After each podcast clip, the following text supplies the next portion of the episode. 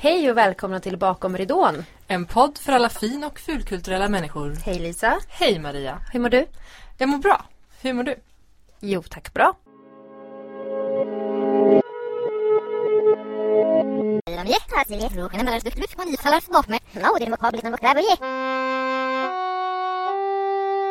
Hej, Kinga Sabadwadi. Och det är verkligen det att, att man kan inte att, att få en elev att växa Mm. som människa eller en annan människa att växa. Att lär mig att fiska så kan jag fiska själv varje Precis. dag. Mm. Det är verkligen den devisen. Mm. Och där kommer det till sist och syvendes metodik. Hur?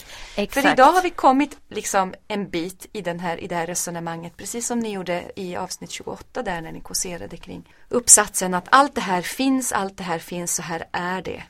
Men sen så kommer nästa fråga, och vad gör vi nu? Hur? Hur ska man göra detta? Och det är ju det som vi inom pedagogiken kallar för metod, metodik. Som är Konkreta verktyg, konkreta Exakt, och det är ju så strategier. viktigt på en praktisk utbildning Ja. att få metoder. Mm. Precis, man kan inte bara säga ni måste se över ditt liv och försöka få det att funka lite bättre Mm. och bara jag vet, men hur? Precis, rent praktiskt hur? Rent Hur ska jag öva? Och när ska jag öva? Och ja, Och vad? hur ska jag tänka? Och Precis. när jag inte klarar av att lugna ner mig, hur ska jag få fatt i den tanken som genererar min stress? Bena sönder den, förstå hur den ligger och varför och sen hitta en tanke som övertygar den om Mm. att den inte behöver vara där och ersätta det med någonting annat som fungerar bättre. Precis, och tyvärr finns det ju inte ett svar som är universellt. Nej, Heller inte liksom, det. utan det är ju lite individuellt från person till person också. Absolut. Vad som funkar. Har du några tips eller verktyg som du vill ge till, till våra lyssnare om just någonstans hur man ska ta hand om den här inre kärnan och må bättre i den här branschen? Eh, jag tror att man som eh, man behöver bli en duktig vetenskapsman på ett sätt och göra mycket research. Idag så har vi ju det som en enorm tillgång att vi har mycket, mycket tillgång till studier, vetenskap, undersökningar. Och även om man inte är lagd åt det hållet så kan ju alla googla och prata med varandra och det gör ju folk. Så det är liksom ett, en lätt väg.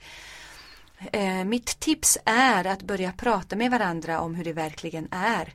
Det är steg ett. Och mitt andra tips är för guds skull fastna inte i det. Det kan bli små klubbar utav eh, ältande, tycka synd om och förbannelse liksom. Och det leder ingen vart utan ställs en kommande fråga. Hur? Japp. och göra en handlingsplan. Små enkla saker som jag ska förverkliga. Eh, till exempel, jag brukar sätta upp en, eh, på min hand skriver jag upp, har jag gjort som en träningsmodell. Någonting som jag ska komma ihåg under en vecka, under en dag. Det var en period när jag var som mest utschasad. Då blev jag väldigt snar i mitt temperament. Jag blev väldigt arg väldigt fort liksom. Och så skrev jag det på min hand. Bli inte arg vad du än gör. För att jag läste på och jag förstår att vi alltså det jag gör det blir jag bra på. Om jag blir arg om och om igen så blir jag bättre på att bli arg om och om igen. Och så säger folk då så här, men man får ju bli arg. Du, du har rätt att bli arg. Det är klart den här situationen är förjävlig, absolut. Men om man tänker så här då. Ilskan tar ju en massa kraft och energi ifrån mig och den leder mig inte vidare. Det var en loop. För mig blev det en loop. Jag var bara arg precis hela tiden. Och dessutom mer och mer benägen att bli arg också. Så det blir ju bara värre och värre. Det var en cirkel som behövde brytas. Och det första jag gjorde det var bara att tänka bli inte arg, ta det lugnt. Precis som med barn, räkna till tio, gå ut, vänta tio minuter och se vad din hjärna landar i sen. Och se vad kan jag göra istället. Så att, att lära sig hur man beter sig, hur man tänker. Således varför man tänker och beter sig som man gör. Så först funktionerna kring människans hjärna och beteende. Sen rannsakan över sig själv, om hur man själv tänker och beter sig. Och sen med en ängels tålamod. Litet steg i taget. Var snälla mot er själva. Ta ett litet steg i sänder. Det tar lite tid. Mm. Det tar lite tid. Men det går. Verkligen. Hjälpas åt, vara tillsammans tror jag också är väldigt viktigt. Hur hittar du balans i ditt liv? Jag hittade balans genom att acceptera en sanning och det är att man hinner med tre saker varje dag. Inte mer. Tre saker. Ja, visst blir man chockad och det är Gud. intressant när folk blir chockade över det. Ja. Men det var någonting jag lärde mig att tre saker för att ha frid. För att inte få upp sitt tempo för mycket. Så att man gör någonting i ro. Eller hur? Det bara Ja. kryper i kroppen. Men idag, Mm. då har jag dansat morgonen, sen ska jag, nu poddar vi, sen ska jag repa med en kompis och sen ska jag repa med en annan grej. Mm. Är, är, hur många saker är det? Det är väl en arbetsdag? Eller? Reflektera däröver du. Jag tror Tre man gör saker. för mycket. Det är väl mitt budskap i det hela. Man gör för mycket vilket ju gör att man, man hamnar i ett tillstånd där man aldrig landar riktigt. Så dels att begränsa sina förehavanden så att man börjar se vad kan bli balanserat för mig. En övning är ju att utmana sig själv och bara skriva in tre saker om dagen i almanackan. Jo men sen ytterligare en sak och det är också en sån här gå ner till roten med. Och det handlar om att från begynnelsen, vad var det som gjorde att du vill sjunga? Att du vill dansa? Från begynnelsen, inte idag. Nej. Fråga inte ert nuvarande jag. Fråga det första medvetna minnet du har av dig själv. Gå tillbaks och se när du var tre, fyra, fem, sex, sju, åtta år, vad det nu var, när det nu började. Varför? Vad var glädjen med det? Och sen ta tag i den. Rita en bild av den. Ta fram de sakerna som hör ihop med den och värna om den som den ljuvaste, den ljuvaste skatt. Därför att den glädjen och den relationen till ditt sjungande och spelande, den är din. Och den kommer ge dig glädje med det hela oavsett om du har jobb eller inte. Oavsett om du får en roll eller inte. Oavsett om du bara sjunger i en kör på fritiden eller om du spelar på stora scener i London eller vad det är för någonting. Värna din glädje kring vad du gör. Det får aldrig bli en industri för dig. Det sätter frilanslivet på dig i alla fall. Men i ditt hjärta så behöver man ha sin kärlek och sin glädje. Och den började någonstans långt bak i din historik. Försök att återupptäcka vad det var och värna den. Ludvig Ryman. Så när jag gick ut min utbildning så hade jag inte det här skådespelarjobbet och jag hade inget jobb alls typ mer eller mindre. Så det dröjde ett tag för mig. Jag fick, mitt första stora jobb sen var Slingens Värld. Och det var, 2015. var det, hur många år efter utbildningen var det? 2013 tog jag examen. Så två år utan ett liksom Ja, stort jobb inom Precis. situationstecken. Jag hade jobbat lite också så här, Lisebergs julkör, men det var så här kanske någon månad. Ja. Eh, gjort något filmjobb. Så då fick jag ändå hålla igång mina verktyg lite. Alltså hur klarade du det rent? För att om man tänker på sin egen period när man har jobbat med annat och inte fått någonting på länge. Det är lite själadödande. Gud ja. Var det att du fick vara i teatermiljö som gjorde att du stod ut eller hade du den här demonen som knackade dig på axeln hela tiden? Jag hade en enorm demon på min Ja, axel. typ så här över ögonen. Så stor. Ja, gud ja, alltså verkligen. Jag hade jättemycket panikångest. Eh, och det har jag fortfarande ibland. Ehm, jag kan också säga att jag levde ihop med en man då, mitt ex, som hade jobb på jobb på jobb Ja, på och det jobb. kan ju verkligen Ah. Ja, det var, det var vidrigt faktiskt i vissa situationer och liksom var, vi har sagt samma jobb, jag ryker på första, han får det. Mm. Och det hände kanske inte bara en gång, det hände kanske tio gånger. Eh, Hur gör man då? Man gråter. Man gråter jättemycket. Ja. Eh, man är sin pojkväns största fan. Och eh, pratar om det, liksom. Ni kunde ändå göra det. Ja, det kunde Mm. vi. Det kunde vi, eh, till mångt och mycket. Men, eh, gud nu glömde jag frågan. Hur, jag- Hur- jag hur du överlevde. klarade dig? Mm, jo men alltså på något sätt, jag fick också höra mycket under min utbildning att så här, din röst som du har när du sjunger, du kommer inte få jobb på fem år. Eh, vilket också är en så här bara Härligt, då kör vi liksom. Men varför tog ni in mig nu eller? Men varför jag- just du inte fem år? För att jag har en, när jag sjunger, jag, har en, jag är bas. Ja. Och jag ser ut som en tenor. Ah. Så jag behöver bli mer en, jag behöver växa in i min kropp, jag behöver bli Mm. mer en man liksom. Och det stämmer, det tog två år innan jag ens fick något jobb. Mm. Eh, och ehm, så att det, jag hade den, jag hade den rösten med mig att bara, det kommer ta ett tag för dig. Men sen har jag haft en väldigt stark känsla av att du är på rätt väg, Mm. bara fortsätt gå. Och den rösten har jag valt att så mycket jag kan lyssna på. Och sen försöka till den här demonen och bara, vet du vad, du är, ursäkta ordet, åt helvete fel. Det där stämmer inte, jag ska visst göra det här, jag är visst tillräckligt bra och jag Mm. duger. Eh, så att jag har skitit mycket i den rösten. Även om den har babblat på ibland. Mm. Så det har nog varit så, tror jag. Precis, då handlar det mycket om mental styrka. Liksom. Ja, sen har jag haft en fantastisk psykolog Mm. och det är alltså gud, det är mitt eh, främsta tips. Gå i samtalsterapi för att Ja. God knows, we need it. Liksom. Mm. Alla människor behöver det. Men vi som jobbar så mycket med att vår person och eh, vårt yrkesliv är ofta en person Mm. måste ta hand om oss liksom. Definitivt. Mm. Och det är ju svårt att skilja på sitt jobb-jag och sitt jag-jag. Gud ja, det är samma person. Mm. Det är samma person. Ja, vi kan ju inte gå ur oss själva. Hänga Nej. av oss kostymen och gå hem. Det gör man ju inte Nej, på nej, det sättet. verkligen inte. Har Ja. du något tips för att inte springa iväg? För det är ju, jag, nu talar jag helt ur egen reflektion. Ja. Men det är så svårt tycker jag att backa. För att man springer Mm. på och har liksom näsan i kaklet hela tiden. Ja. Och det kan vara, även om man fattar så här, jag borde kanske backa och välja väg.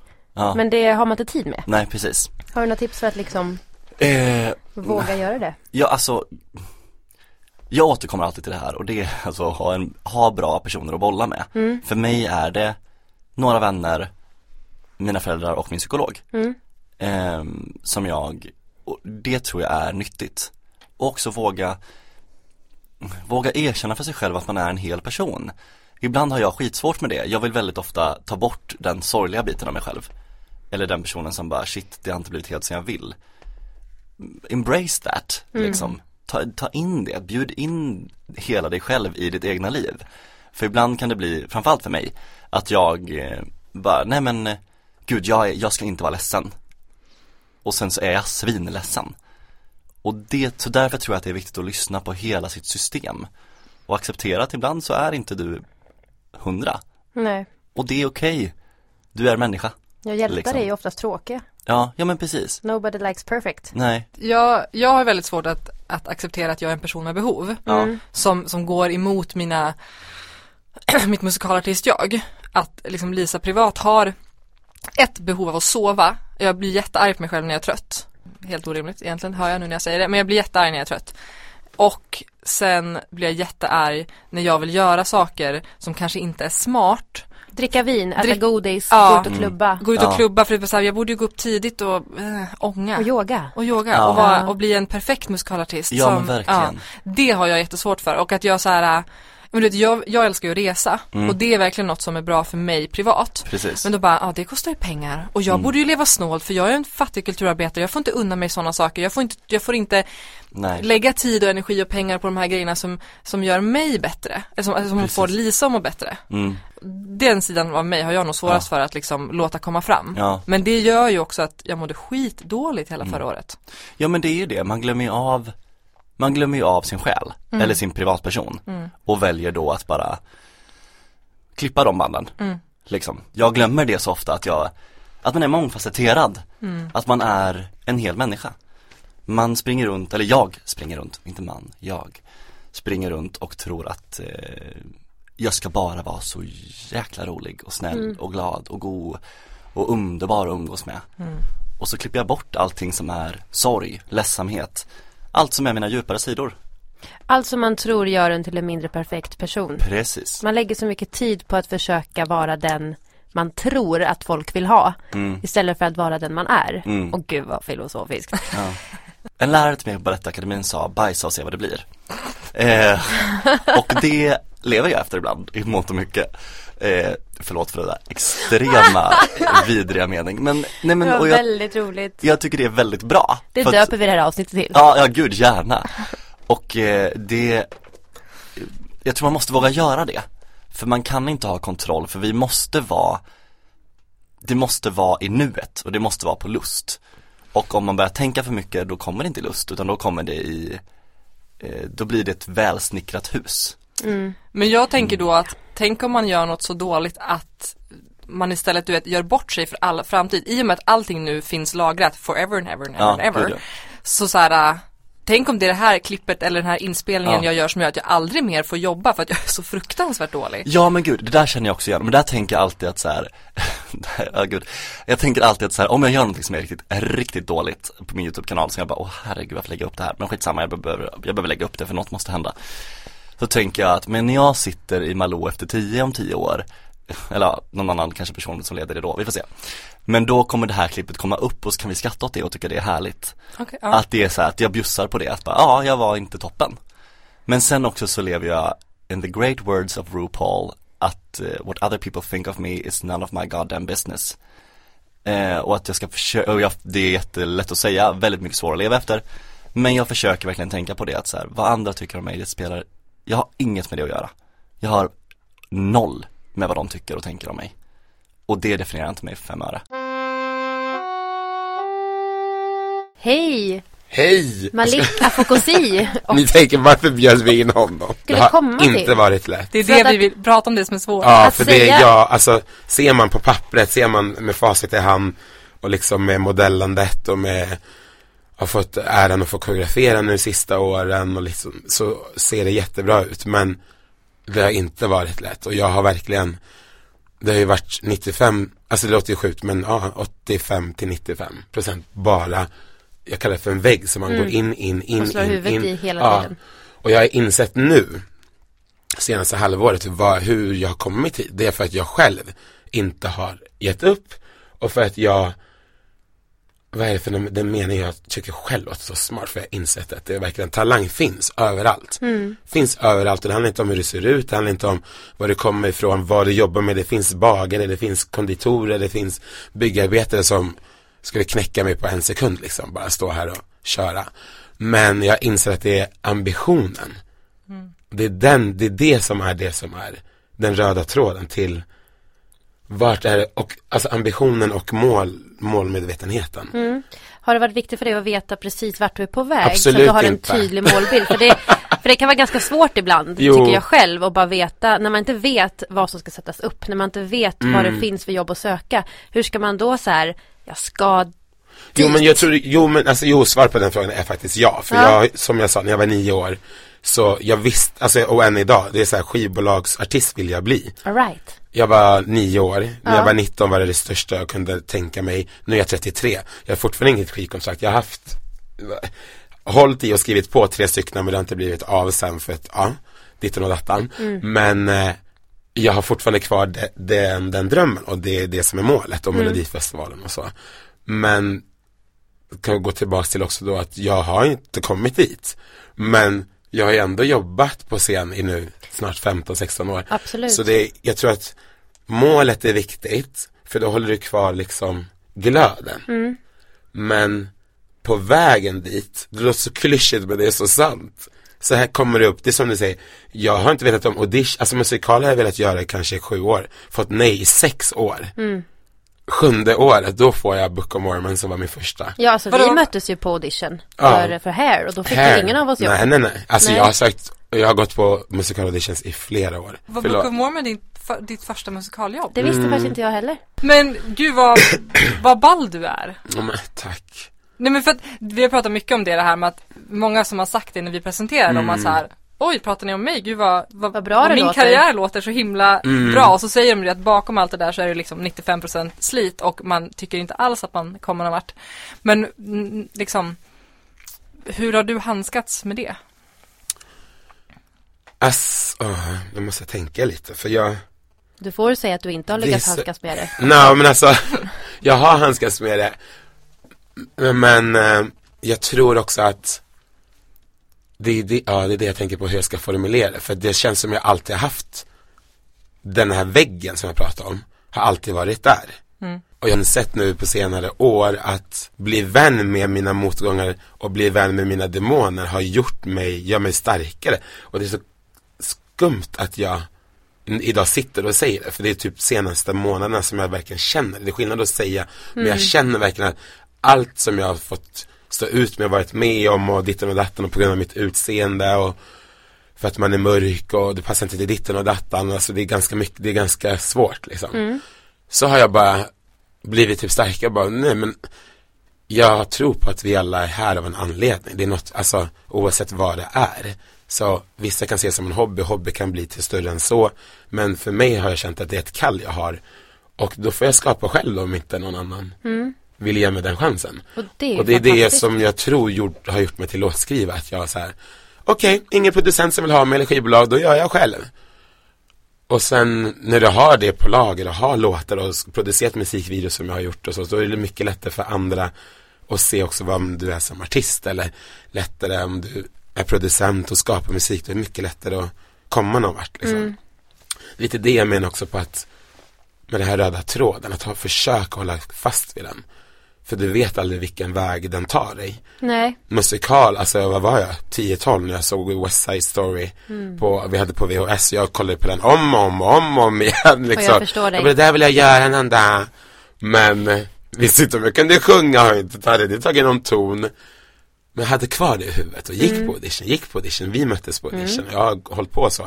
Sen helt plötsligt en annons liksom. Mm. Söker bara mörkhyade Och jag bara, det här är ju ett skämt Är det på riktigt? Kan jag söka liksom?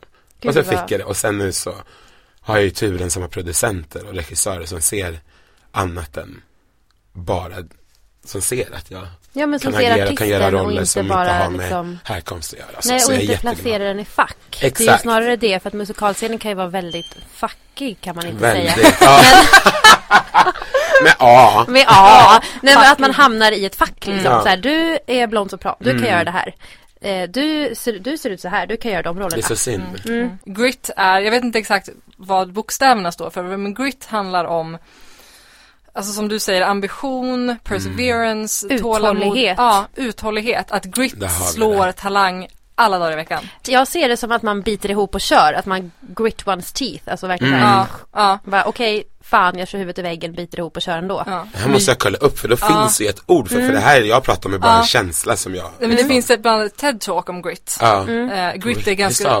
G-R-I-T. Jaha, så lätt. Ja. Mm. Det finns en film som heter True Grit. Ja, Så lätt säger jag, vad skulle det vara med H i slutet? Grizz. Nej men Silent H. jag, skulle, jag har aldrig känt att jag är en speciellt Nu börjar det bli lite bättre men jag har aldrig känt så här, gud vilken talang jag har Det har jag aldrig känt Nej men Inte jag heller. heller. Utan bara typ så här.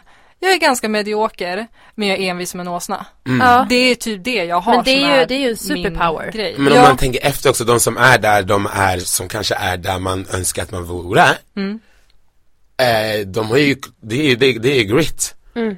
Det är inte för att de väntar på att det ska komma till dem bara eller för att de, Men det är ju det här, man det är måste, ingen... alltså du måste, nu låter jag jättehård, men alltså det spelar ingen roll vad det är, det handlar inte bara om våran bransch tror jag. Nej. Alltså, Nej det gör det inte livet överhuvudtaget. Ja, det är ju ingen som kommer ringa dig en dag och bara hej, du, vill du jobba med det här? Mm. Även om det låter så när man får höra väldigt många solskenshistorier så är det ju aldrig så det går till. Det För att innan så. det där samtalet eller mejlet eller vad det nu är så ligger det ofta flera år och Någon- bankar huvudet exakt. i väggen. Ja. Och det är också så här som typ exempel alltså när vi gick på audition, hur många år sedan? Det var tre år sedan kanske. 2015 va? Ja, tre år sedan. Det är så coolt när man kan liksom ha mött producenter som har gett en jobb för att de såg en på en audition för några år sedan. Och det ska man ju heller inte glömma att jag tror också att det som har gjort så att jag har hållit ut är ju faktiskt att jag tänker att allt händer av en anledning. Så får inte jag det jobbet, ibland har jag sökt jobb, gått och kollat på produktionen eller eh, pj- pjäsen sen och tänkt men det här var nog inte så som jag hade tänkt att det skulle vara. Nej, Jag tror inte att jag hade platsat. platsat. Det är alltid vinnarna som skriver historien Ja. Och nu sitter ju vi med dig här när du är på liksom en topp i ditt liv. Mm. Hade vi pratat med dig 2015 så hade det kanske låtit helt annorlunda. Mm. Och jag tänker också när man läser kanske intervjuer med andra människor. Det är ju alltid när det går bra för dem.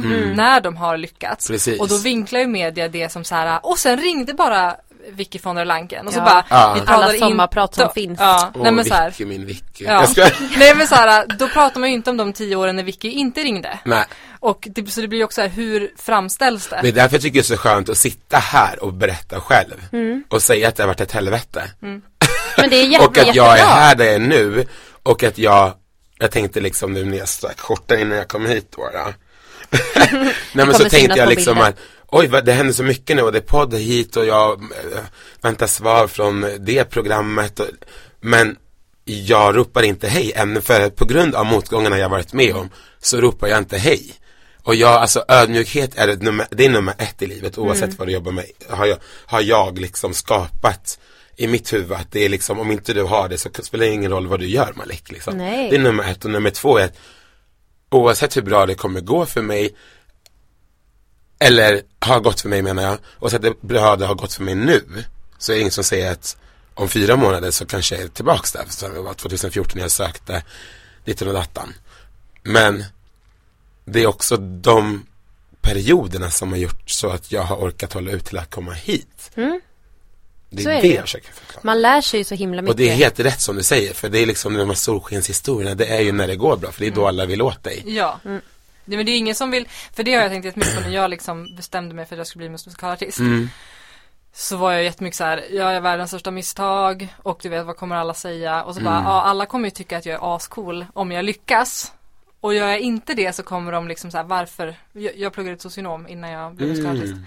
Så kommer det ju vara så här, varför gjorde du inte mer, ja, det, det mm. smarta valet. Och så bara, ja men det beror ju på hur det går för mig sen. Ni, Mm. ni kommer basera er åsikt på om jag lyckas Alltså vi eller har så inte. mycket gemensamt här alltså.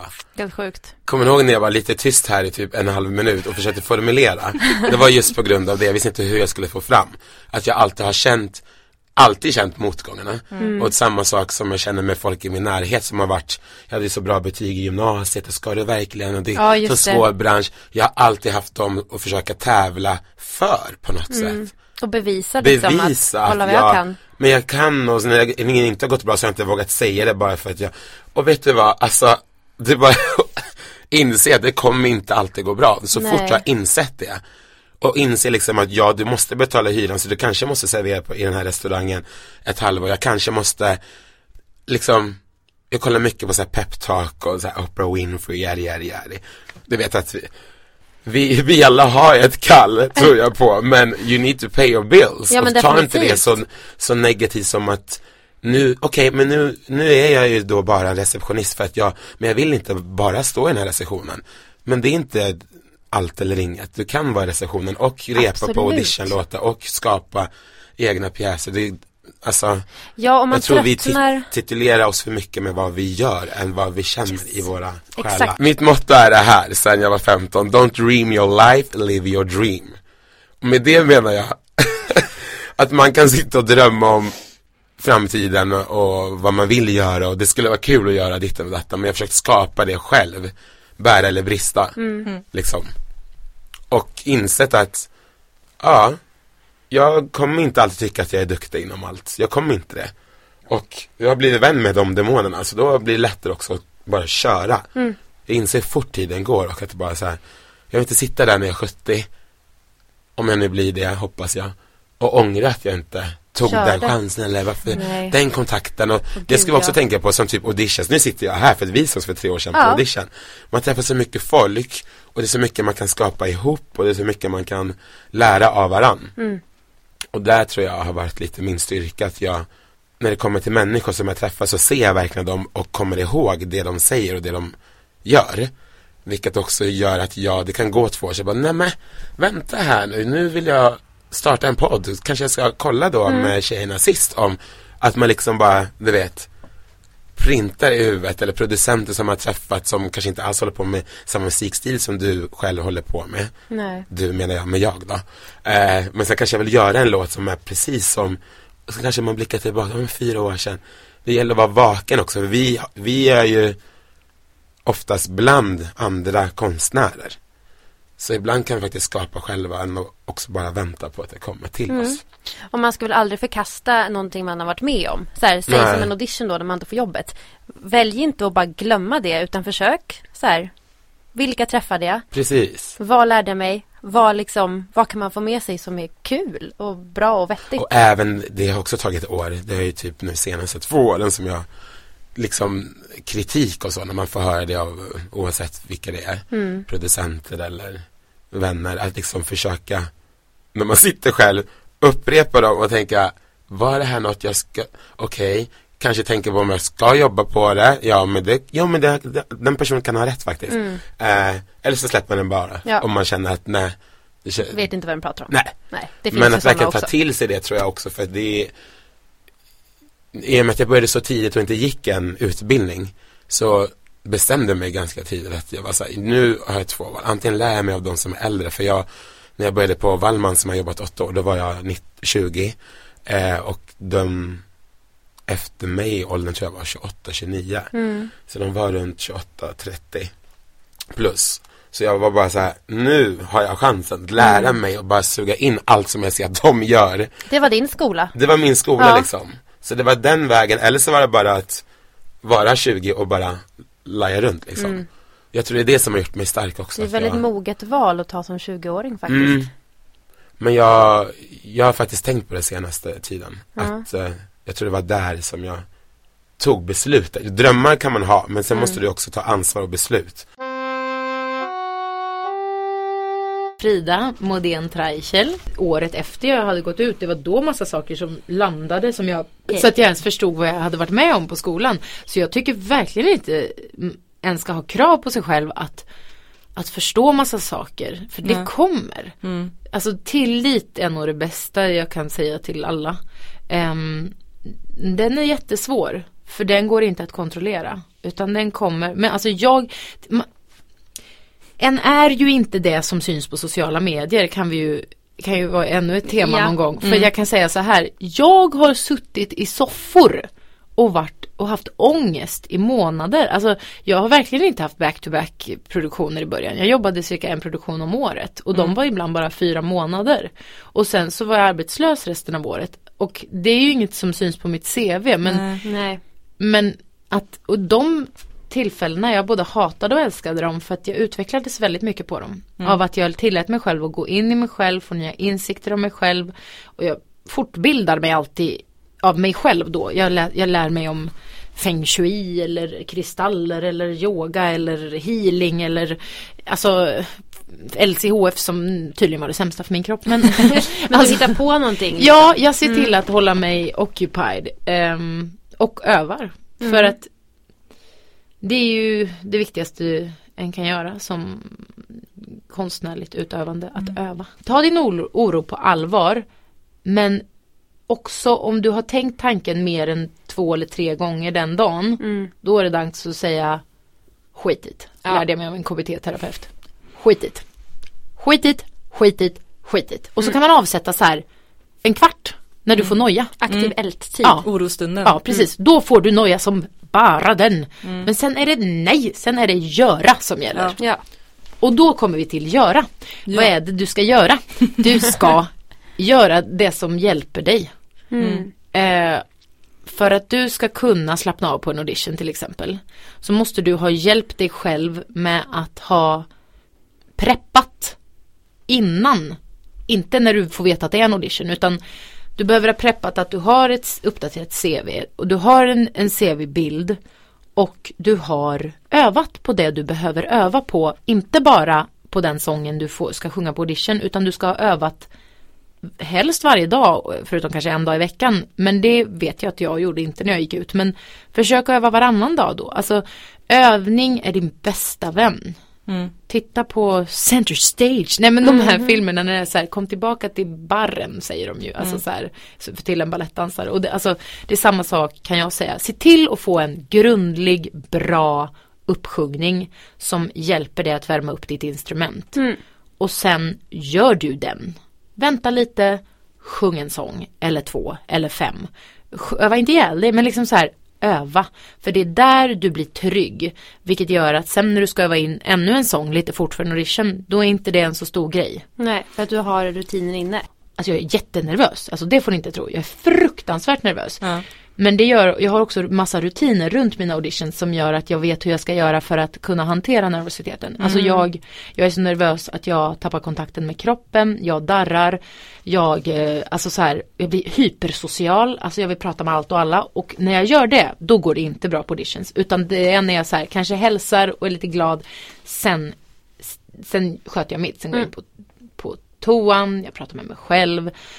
Jag andas, jag lägger mig alltid på golvet med fötterna upp på en stol, lägger händerna på magen och kommer ner i djupandning. Sen sitter jag ibland på knä för att komma ner i eh, mitt rotchakra. Jag håller i energiboll mellan händerna. Alltså jag gör allt för att zona in mig på att nu är ett maratonlopp som gäller. Jag tar inte lätt på auditions. Nej. Jag övar fruktansvärt mycket. Men ett tag hade jag så mycket ångest inför auditions att jag faktiskt inte övade. För att jag fick sån ångest och oro över att jag inte visste vad de ville ha.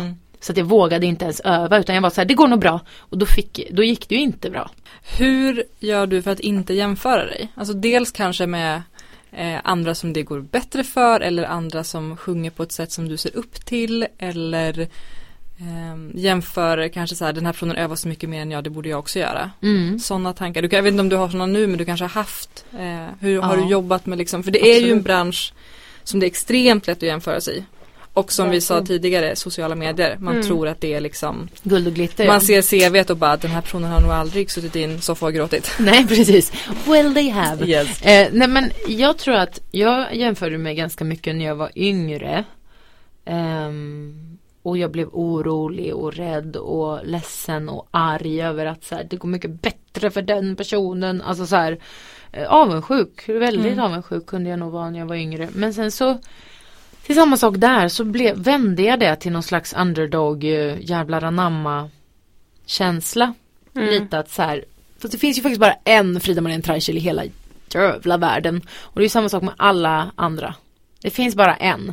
Och vill de ha dig så vill de ha dig. Jag kan fortfarande jämföra mig. Jag kan ha några enstaka som är så här som vi är några som slåss om samma roller liksom. Eller många är vi säkert men några som jag känner till då. Mm. Och om jag möter den personen på en audition kan jag bli lite nojig liksom. Men eh, jag försöker jobba mycket med självkänslan och klappa på mig själv och återgå till om gjorde jag mitt bästa på audition? Ja det gjorde jag. Då kan jag inte göra mer.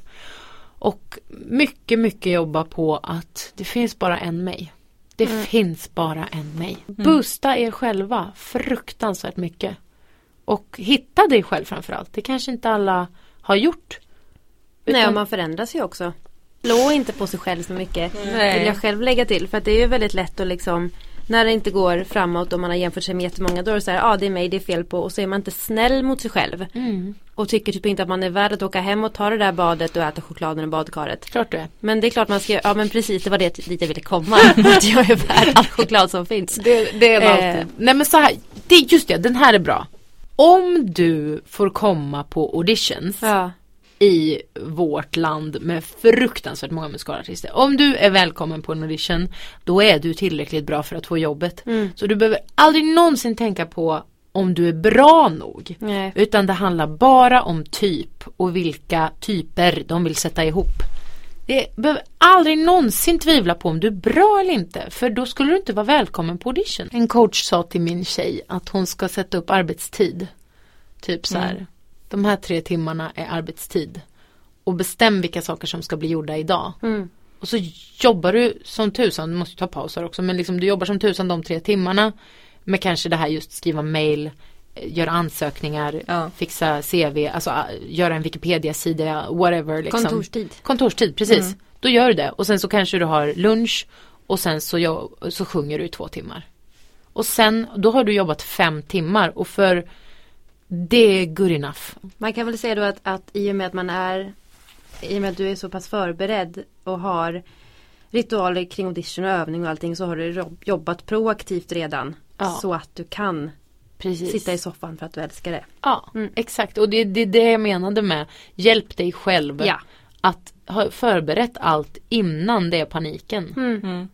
Så, Så- att när du startar paniken. Ja, exakt. Då ska du inte behöva hålla på med sånt. Om man nojar mycket, hitta en terapeut. Börja meditera. Börja skriva dagbok. Alltså faktiskt. Mm. Det där nojingen kan äta upp en inifrån. Mm. Det är inte Och den ger ju verkligen inga jobb. Nej, det gör inte det. Nej. Inga alls faktiskt. Vilket är lätt att... Den ger dig magkatarr. Ja. och, andra problem. Ja, precis. Så nojningen. Och jag har en annan vän som har väldigt mycket ångest och hon fick lära sig av sin KBT-terapeut att acceptera att du har ångest. Ja, usch det är vidrigt. Mm. Ja men försök Men inte, alltså så här, du har den Mm. men du kanske inte behöver ha den här framför ansiktet hela tiden. Du Nej. kanske kan lägga den här i knät. Där är min ångest. okej, du är med mig, det är okej, jag har ångest. Men du, be- den behöver inte äta upp det utan, men, men acceptera att den finns. Det var samma sak som Brian Perry sa till mig som är dirigent på Wicked på Broadway. Eh, när jag var där och höll på med sånt så så sa han till mig så här, för jag var väl, han var du är väldigt nervös. Jag bara ja, och han hade också ADHD så vi kunde prata om grejer. Och han sa så här, försök aldrig intala dig själv att du inte är nervös när du är det. Acceptera att du är nervös, men jobba därifrån. Ja, smart. Mm, samma sak med ångesten. Och samma sak med oron. Okej, nu oroar jag. Börja titta på oron lite utifrån och så här, okej, hej oron. Eh, vad vill du nu? Lyssna lite. Sen säger så här, ja, nu får du sitta på min fot medan jag lagar mat. Liksom. Ja. Greja Också lite här, med det. Det är inte oron som har dig utan du har oron. Precis, du kan bestämma. Mm. Även fast det är svårt. Men börja terapi, börja KBT. Det ingår att, att noja i det här yrket. Så det är lika bra att, att acceptera det Mm. och börja jobba med den. Mm. För du kommer aldrig bli fri från den om du har den personligheten. Nej. Nej. Den kan bli mycket bättre. Johan Mörk. Jag tror att fler skulle kunna hålla på med det här. Jag tror att många gör det inte så mycket. Men fler skulle kunna göra om det om man knäckte koden att det har mycket med relationsbyggande att göra. Snarare än att man ska kunna eh, vara säljig eller eh, något sånt. Det tycker jag är väldigt skönt att du säger för att Ja. jag tänker att man är bra på olika saker. Att vara säljig är inte min starkaste sida. Det är inte ens en sida jag tycker om. Så Men du det, kanske är bra på att vara reliable. Förhoppningsvis. Och då att det kan finnas jag tänker, all, man pratar ju ofta om det att här, men det finns så himla många olika vägar. Och ibland känns det som att så här, jo, jag har hört det i teorin, men vart är de här vägarna då? Precis, Och då själv är det- känner man att det är ganska enkelspårigt. Ja, och då är det väldigt skönt när du liksom väldigt konkret presenterar, testa den här vägen då.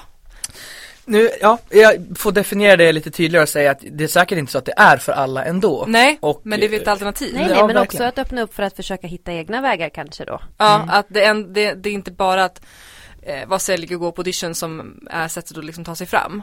Utan det finns, finns andra alternativ.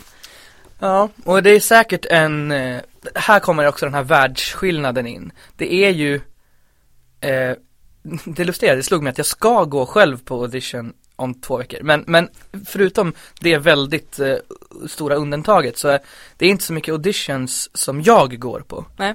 Eh, utan, så det är egentligen inte riktigt en, det är inte en beståndsdel riktigt av min vardag. Nej, vad skönt. Eh, ja, jag har förstått det. Men, men däremot har jag suttit mycket i jury, så i egenskap av liksom eh, den som ska ha hand om musiken. Mm. Eh, så jag vet ju lite grann vad det går ut på såklart. Men, men så därför vill jag vara noggrann och påpeka att jag tror att gå på auditions ju är en ganska stor del av det många gör Det som lyssnar på den här podden. Mm. Eh, men, eh, men ja, det borde inte vara det enda, Nej. även om det nu skulle vara så. Men du som då har suttit på andra sidan, Mm. eh, det som för mig är skräcksidan.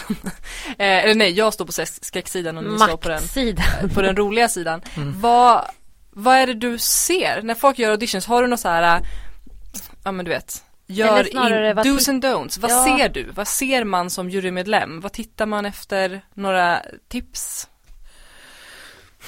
Eh, ja, det beror ju lite grann på vilka direktiv man har från den som man är där på uppdrag av. Alltså vad ska man kolla på?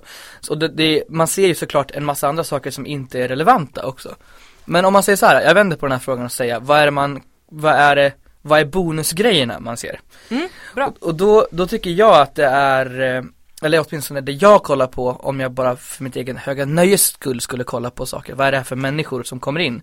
Så skulle jag säga att det jag uppskattar är ju folk som är proffsiga, men proffsiga i den ehm, bemärkelsen att kommer man av sig så har man en plan för det och om man är, om man har en eh, liksom eh, att man har landat i alla valen man har gjort så att man har kommit på eh, varför man gör saker.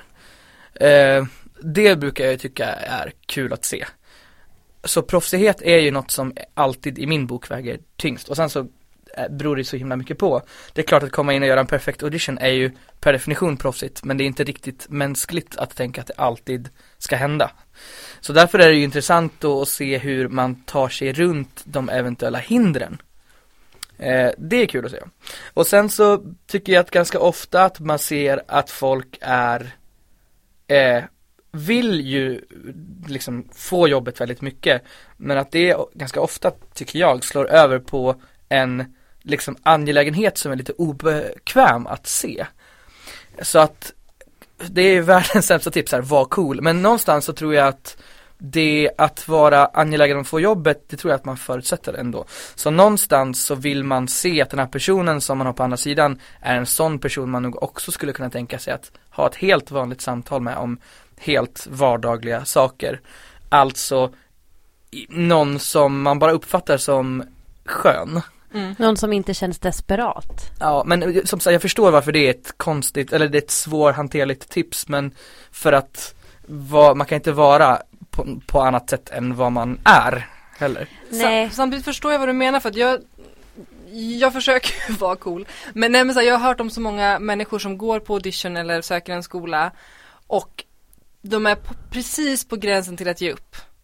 Och det har gått så långt, de har sökt scenskolan tio gånger att de skiter i det. Den, den gången de säger jag skiter i det, jag bryr mig inte om vad juryn tycker, det här är sista gången jag gör det här, sen lägger jag ner. Det är då de kommer in. Eller Antingen det, är det då... eller när man inte vet riktigt vad det är man Ja precis, när man slutar gör. försöka så himla mycket. Jag har inte nått dit än kan jag ju Så man ska säga. antingen vara naiv och inte riktigt veta om eller skita i. Ja, Eller så har det kanske bara gått hela varvet runt där Så kan det vara. Där alla alltid ju är angelägna om att få ett jobb, vilket ju är därför man är där.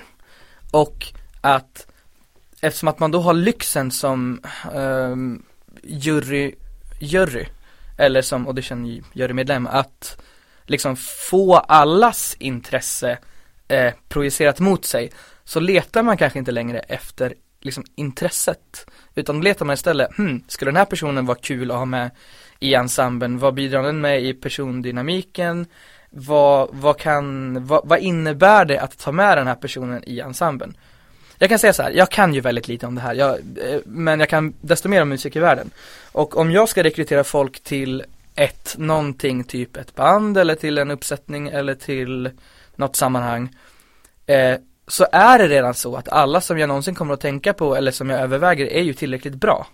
Och det är nog den uppfattningen jag är av också att är man kallad till audition en gång så är man nog tillräckligt bra. Jo, jag har nog lite dåligt omdöme men dåligt omdöme i den bemärkelsen, jag, jag skiter nog lite i om det är något som jag tror att jag passar för eller inte. Har någon ställt frågan så tror jag att jag säger ja i 9 fall av 10. Och det är ju en helt unik inställning till livet tror jag. För att det är så här, varför tackar man inte nej om det är något som verkar tråkigt eller dåligt? Jo, det är därför att på den här lilla bingobrickan som utgör ens eget frilansande så vet man ju inte när bingo kommer. Nej. Utan det kan mycket väl vara så att jag står och totalt gör bort mig vilket jag väl inte brukar göra, men alltså att det har varit något sammanhang där det liksom inte alls har varit särskilt vist på pappret att vara med. Men jag har känt att, hm, fan det här, det, det är någonting med det här som verkar bra. Och att jag själv har kunnat känt att det finns nog någonstans här någonting jag kan plocka med mig någonting av. Väldigt odefinierat, men jag har liksom oftast känt det. För det är inte så att, det är inte så här, hej vi vill, vi vill att du ska komma och städa på, alltså det, det, det är ju liksom ändå något som har varit relevant oftast fast som kanske inte har varit i min comfort zone. Men då har jag alltid tackat ja och det har visat sig oftast har lett till olika saker. Som gör att idag så tackar jag ju kanske inte lika mycket ja till saker.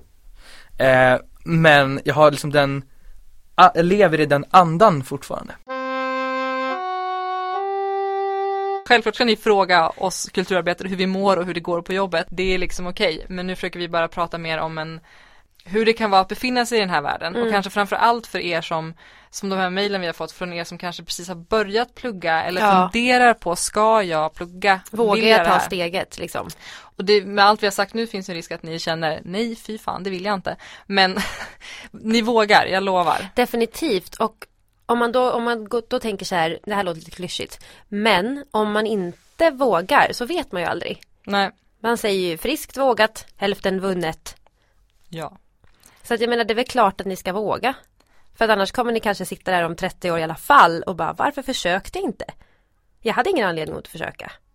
Det enda som jag kan tänka mig skulle vara värre för mig och vara 40 och känna att jag inte kommit någonstans.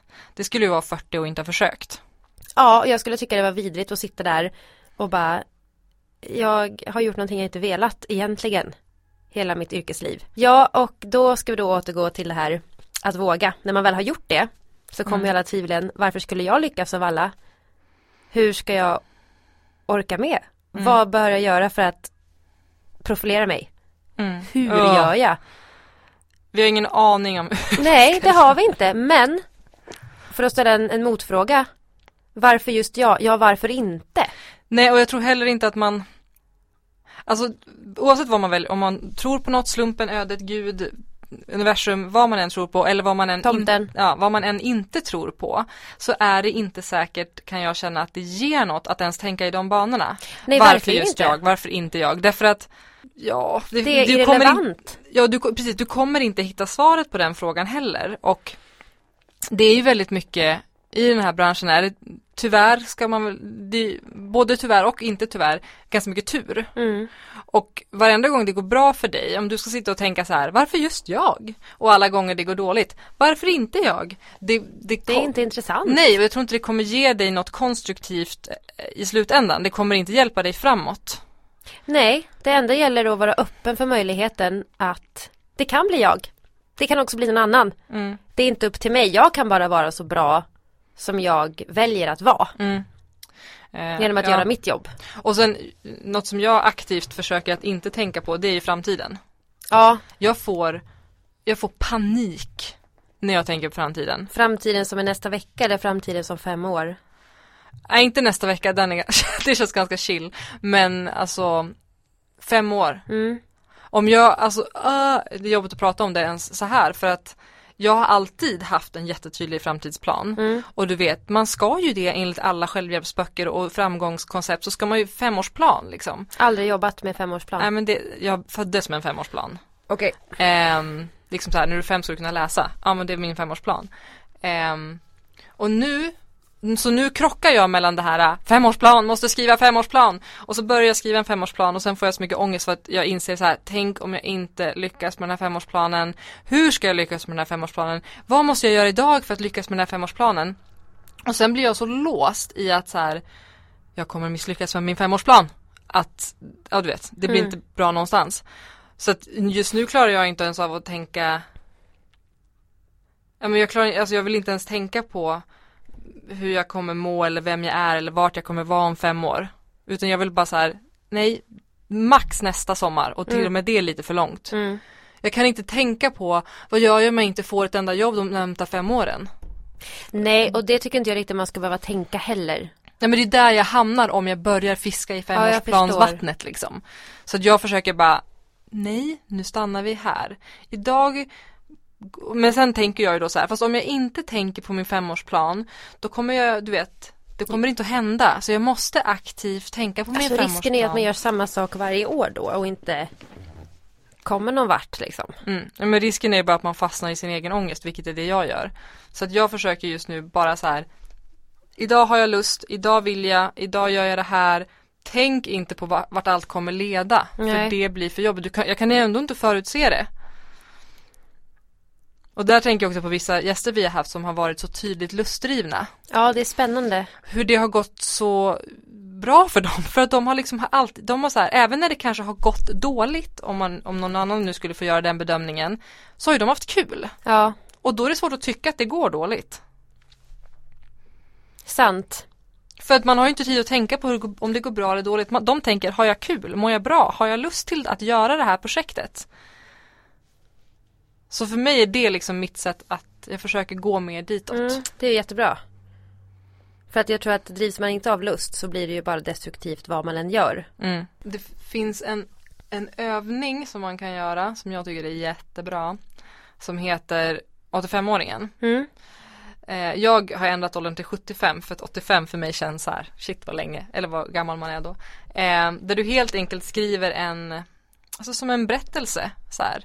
Jag är 85, vart bor jag, vart sitter jag, hur ser det ut runt omkring det jag är? Vilka pratar jag med? Vad har jag för fritidsintressen? Vilka minnen berättar jag om? Berättar jag dem för mina barn eller mina barnbarn eller berättar jag dem för min katt? Eller ja, liksom en, en ja, all fantasi du kan tänka dig bara så här, vart är jag, vem är jag, vad vill jag, vad har jag gjort i mitt liv? Mm. Och så läser du igenom den. Och sen så tänker du då, okej, vad behöver jag göra i mitt liv nu för att jag ska kunna berätta de här berättelserna när jag är 85? Mm.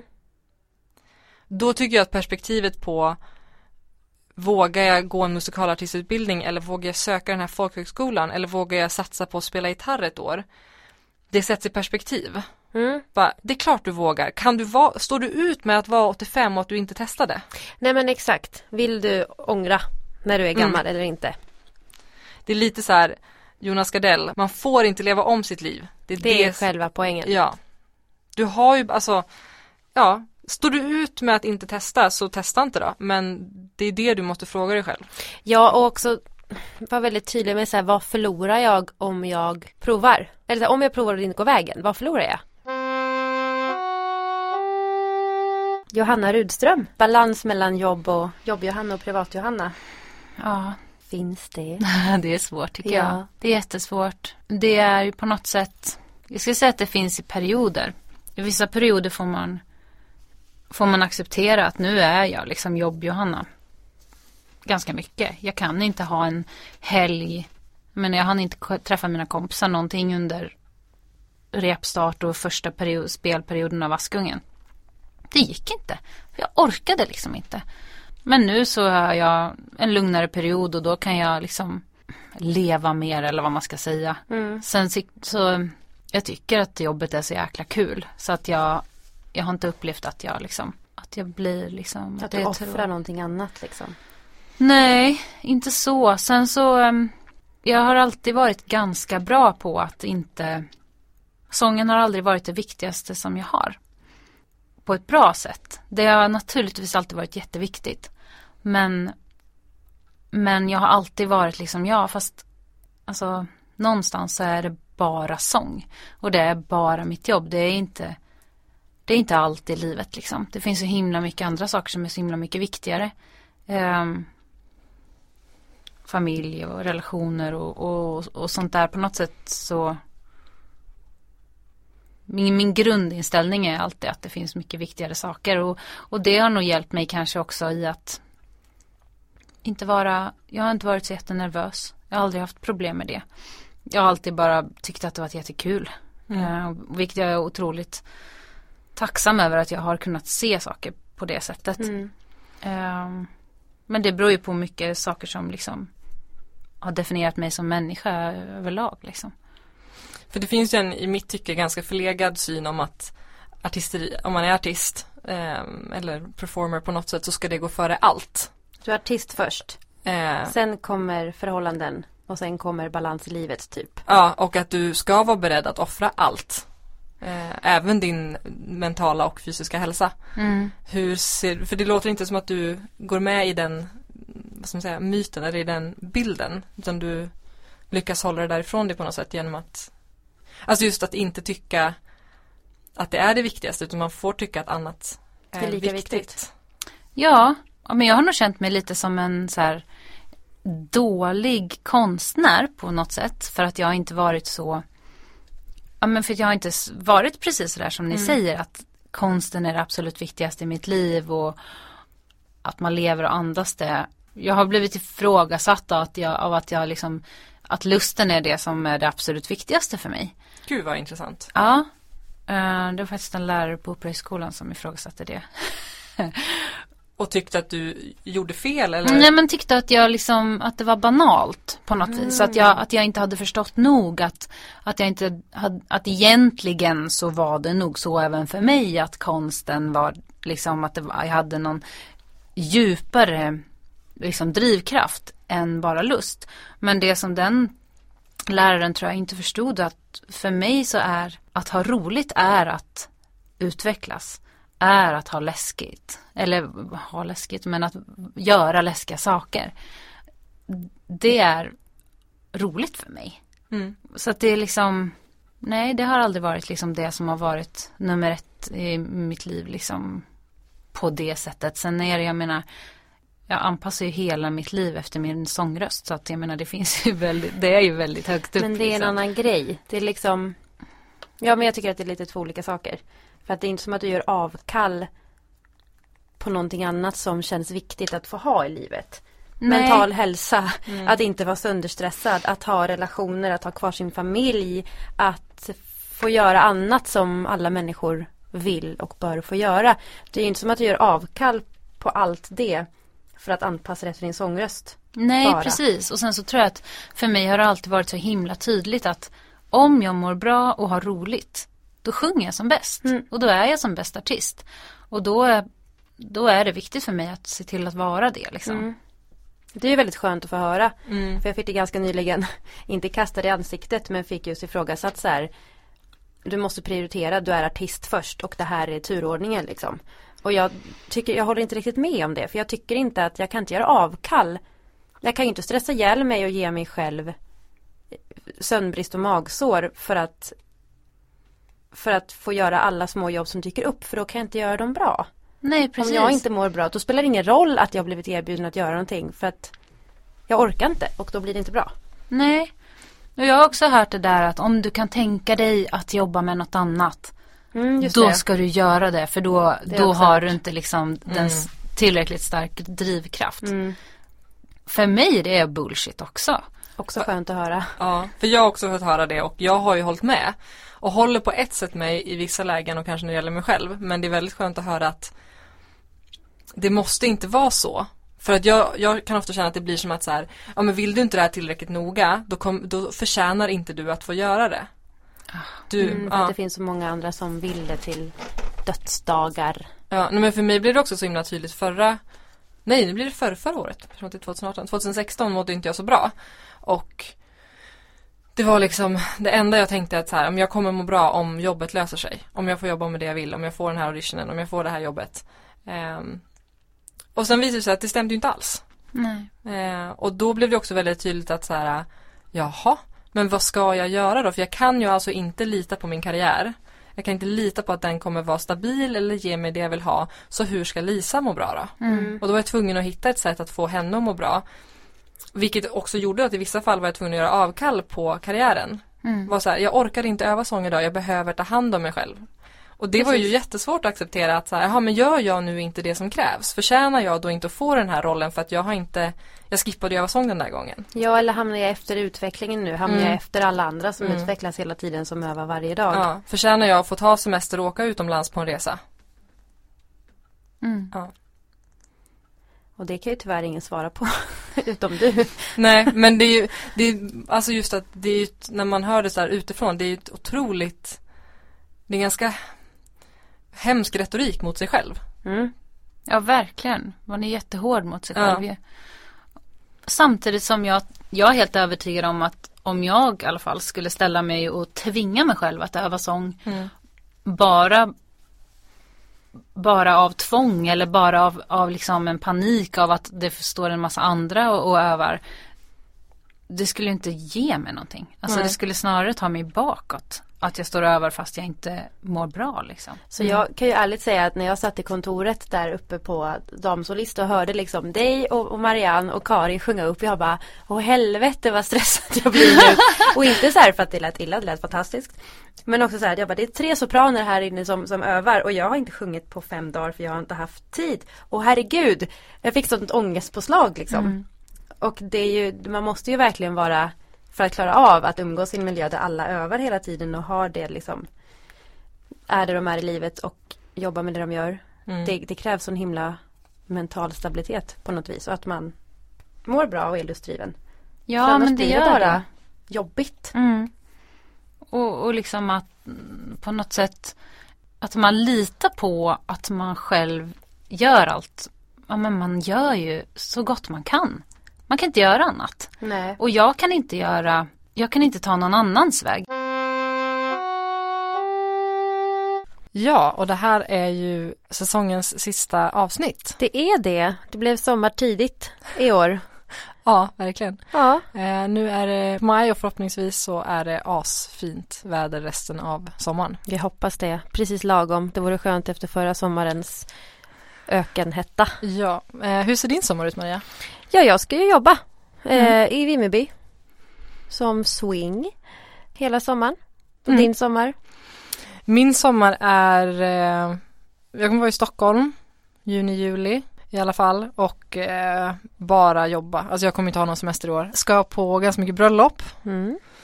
Ska bland annat till Paris på bröllop. Eh, det blir jättekul.